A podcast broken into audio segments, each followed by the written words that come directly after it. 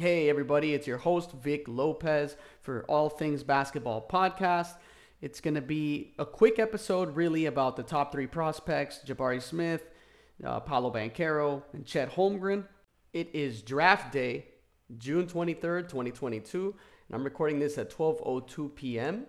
Uh, out of Miami, Florida. If you're new to the podcast, good. So am I. I'm brand new to this podcast. We have that one thing in common. We might disagree on everything. That's fine. It's all in good fun at the end of the day for the draft tonight. And just to kind of give a quick intro about this episode, uh, it's really just going to be my opinion, what I think is going to happen, who I think should go number one.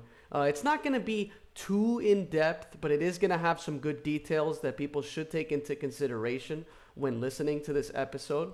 So uh, before we get into that, though, let's get a little intro. And Holmgren with the defense on Brown, and now Chet leads the break. Down the lane! And the two-handed hammer. Oh, This is a seven foot, seven one big man pushing in transition. That- Here's Holmgren. He can shoot the three. Puts it on the floor. Drives to the rim. High off the... And Banchero a strong drive and count the bucket two. Banchero, the whistle. The Devils take the lead. How about Talk that? about bully ball right there. Oh, Taking it right to the. Watch out for Jabari Smith. He finishes and he gets fouled. Oh, Jabari Smith in traffic. Jabari Smith. That silky smooth stroke knocks it down. Green with the lob to Smith who puts it down.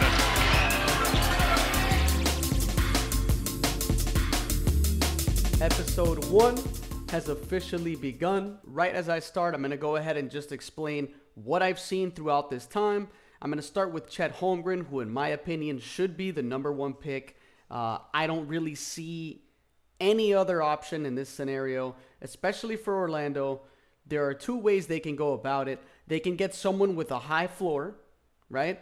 Uh, in Jabari Smith, which all we're hearing all over the spots, it's Jabari Smith this, Jabari Smith that, 6'10, shoots over everyone. And at first, when I was watching Jabari during the tournament, during the regular season in college, I was super impressed with him, right? His ability to make shots and basically has no conscience. He'll take any shot, really. Uh, he has a high percentage from three. We know that. Uh, my thing about Jabari Smith is you're likely drafting a star specialist, right? At the very least, you're going to get a 6'10 unbelievable shooter, right? And that's very valuable for a lot of teams. But in a league where everyone shoots, right? Everyone's shooting threes now. Now, you can argue, oh, you know, Jabari Smith, he shoots at high efficiency. And at 6'10, that's really invaluable. Um, I agree with that. Now, what I do want to say is, are you really going to draft him over Chet Holmgren, who is literally a Swiss Army knife at seven feet? He can pass, he can shoot, he can actually put the ball down, attack the basket. That's something that we don't see from Jabari, right? He doesn't attack the basket like that. He has shown some short flashes of attacking the basket, but let's be honest, those plays that I've seen are line drives, right? He just blows by the guy, uh, but he's not super explosive, um, and he's not comfortable putting the ball down. Uh, he brings the ball up, right, sometimes, and then he'll turn his back to everyone coming up. That's something that you notice when someone isn't comfortable with their ball handling ability, right? Chet Holmgren doesn't turn his back on defenders. He'll dribble against guards. He'll dribble against centers. He'll dribble against forwards, wings, whatever it is. He grabs boards, right, on a defensive play, or he blocks it himself and he takes it up. And the defender's in his face or or backpedaling and he's dribbling. He's not worried about picking up the dribble. He's not worried about putting his back to the defender. That's something that's very important to me because Chet Holmgren shoot shot 39% from 3, right? In college. And that's a really high number, but he's only taking about 2 or 3 attempts a game, which either way, at least he's taking them, right? And we've seen flashes of him taking heat check shots, right? Which shows that he's somewhat confident in them, although I will say that there are times when he passes up a ton of opportunities, wide open shots, right? Where 6 1 guards like Jeremy Roach are closing out on him and he pump fakes in the corners uh, and then he tries to put the ball down on the basket, right? To get to the basket, rather. Um, and, you know, those are the little things that I do notice too You know, Chet Holmgren is a little bit of a, a pass first kind of like, let me involve teammates first type of guy. And to me, um, that could be a reason. You know, he's not necessarily an alpha, right, by any means. The, the offense ran through Drew Timme at Gonzaga. Let, we keep that 100%, right? Drew Timme was the guy at Gonzaga, and he's going to be the guy next year because he just committed to another season with Gonzaga. Um, so that's one thing that we've noticed, right? And Jabari Smith is no different in that case, right? He wasn't the alpha uh, for Auburn, right? He th- those guards he was playing with, they were just ball hogs throughout the whole time, and you never really saw any negative body language from Jabari Smith, right? He's just kind of going through the motions. I'll get it when I get it. Uh, I'll pull up a shot with two seconds left in the shot clock because the guards are just literally dribbling the ball to to to no to just nothing, right? They just dribble the blood out of the ball and then they would just toss it to Jabari in the last second. And even then, keeping a high percentage like that with attempts like those, it's very impressive for Jabari. Uh, but I want to start with Chet Holmgren, obviously. This is a guy that, like I said, seven feet, uh, Swiss Army knife. Just, you're not going to see anyone like him in this draft. And we don't really see anyone like him in the NBA. Um, some people say, oh, Kevin Durant and Kristaps Porzingis and Rudy Gobert and Al Horford. Um, I feel like he's a combination of all those guys right? And that's saying a lot. You would think that combining all those guys and just creating that one player in a lab uh, would come out as a amazing superstar, generational player. Um, that's not the type of guy that I think Chet is gonna be.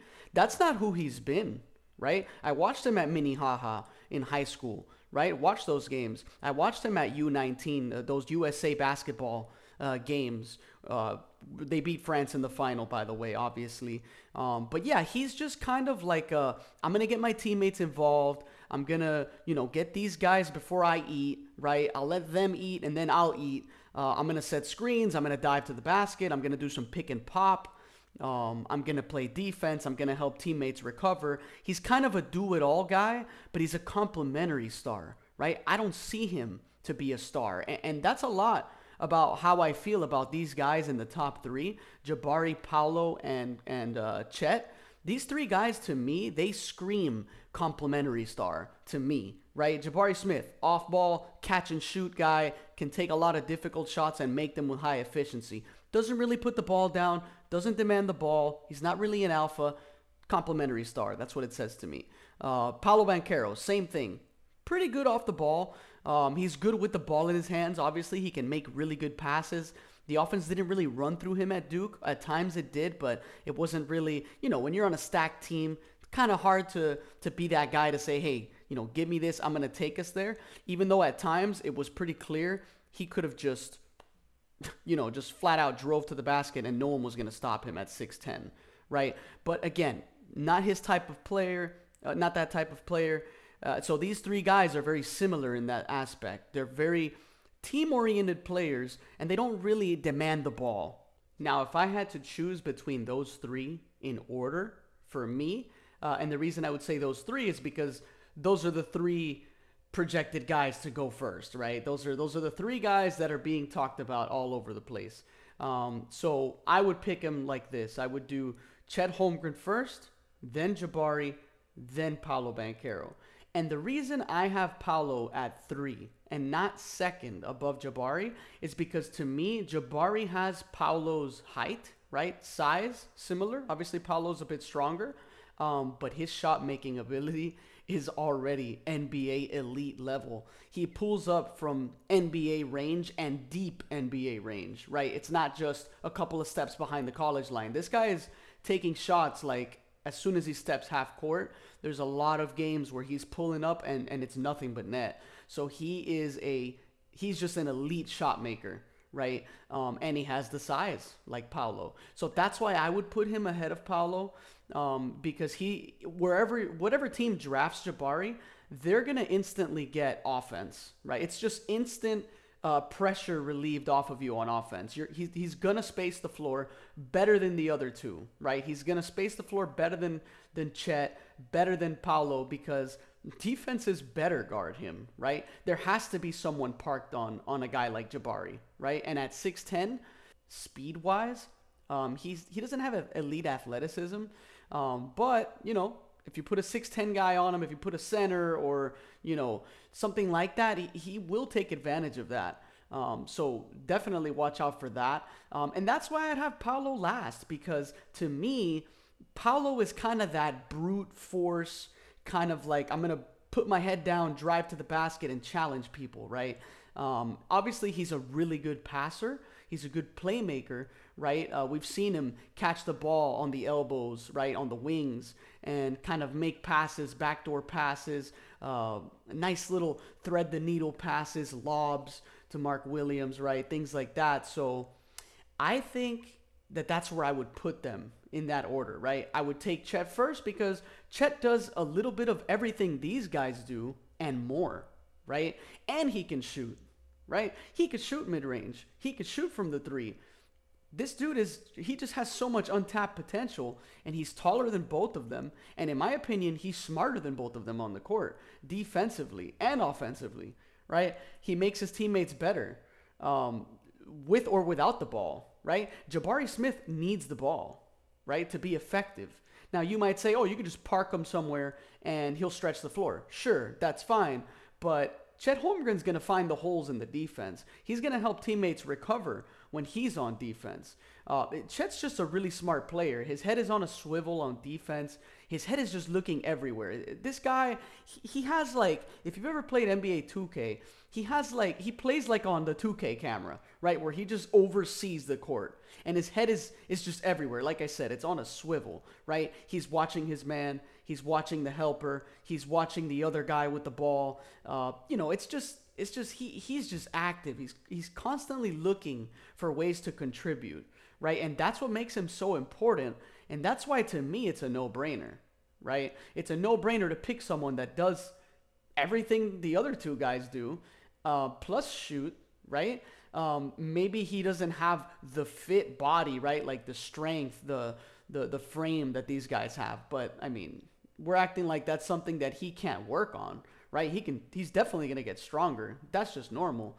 Um, so to me, you know, picking Jabari over Chet, I mean, I wouldn't blame the Magic for doing that, right? Um, Jabari Smith, like I said, he will solve.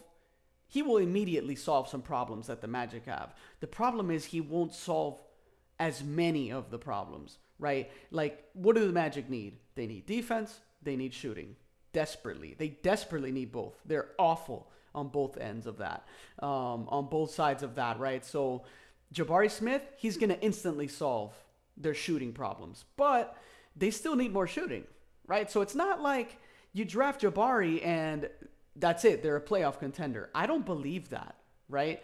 I don't think that you draft Paolo for the Magic and it's going to solve their problems because, again, the Magic are awful on defense and Paolo, a lot of the knocks on Paolo are his motor, right? Like he's not really.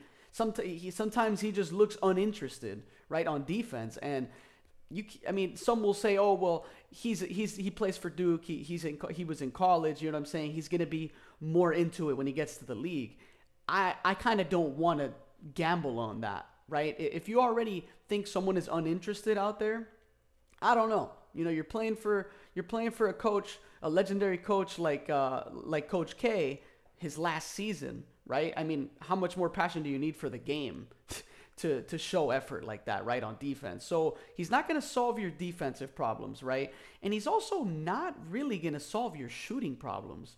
So you're just, I guess you're just getting a guy that you can give the ball to and he could just attack the basket, right? But without the spacing that Orlando lacks, right? They don't have shooters like that how is how is Paolo gonna put them over the top, right? Um, I don't see it. So then we go back to the other one, right? We go to Chet. Chet's gonna help their defense. There's no question. This guy, 3.7 blocks per game, right? He can literally guard one through five. He may have trouble guarding guards, but he has quick feet and he positions himself very well on defense to the point where hey, you know, he can keep up with these guards and he can just use his length to, to alter their shots, right? And then he's very switchable, like I said. So again, he's solving the defensive problems, right? He's not. He, it's not going to be a one man show, right? There's, they're all going to need to collectively defend better, but Chet is going to really up that for them, right? He's gonna he's gonna really bump up their defense, and then on top of that, on offense, he doesn't need the ball to to help the Orlando Magic, right? He he can he can catch and shoot. He can pick and pop. He can pick and roll. He's a really good lob catcher. He's a pretty good lob passer. He's a really good just overall passer, right? We've talked about that. People on ESPN, YouTube, whoever you want to mention, everyone talks about Chet Holmgren's passing ability. So it's it's a no-brainer to me for Orlando. Now, I just saw a notification that Chet Holmgren uh, did not provide uh, his medical right, his medical work paperwork to uh, to the Orlando Magic or OKC. Now I don't know what to make of that. Um, it throws a monkey wrench in my podcast here because you know you can take it two ways. Maybe he doesn't want to go to Orlando, but then again, why wouldn't he want to go to OKC? That's a team that could be very interesting for Chet to jump on, right? Because you've seen what OKC has done, right? They develop players, they draft extremely well. Um, so I mean, and Chet on that team, a guy that's good without the ball. I mean, come on, like that's he's a perfect fit. I would love to see Chet on OKC. Honestly, I would love to see him with the Orlando Magic. Um, but like I said, you know, besides that report, right? Um, all things considered, just the things that Chet brings to the table, to me, it's a no-brainer for the Magic. Uh, you know, you pick Jabari, he solves your shooting, but again, Chet solves a lot more problems, in my opinion. And that's going to do it for this quick episode on tonight's draft. Expect more episodes coming soon. The next episodes will be definitely longer than this one. This just, I just wanted to get a quick little jump into these top three picks. There's a lot of discrepancy, there's a lot of uh, disagreements, there's a lot of agreements out there, and I just wanted to throw out my opinion based on what I've seen, what I've heard, what I've watched. And yeah, I hope you enjoyed this episode. I'm your host, Vic Lopez, again from All Things Basketball Podcast, and you'll hear from me episode two.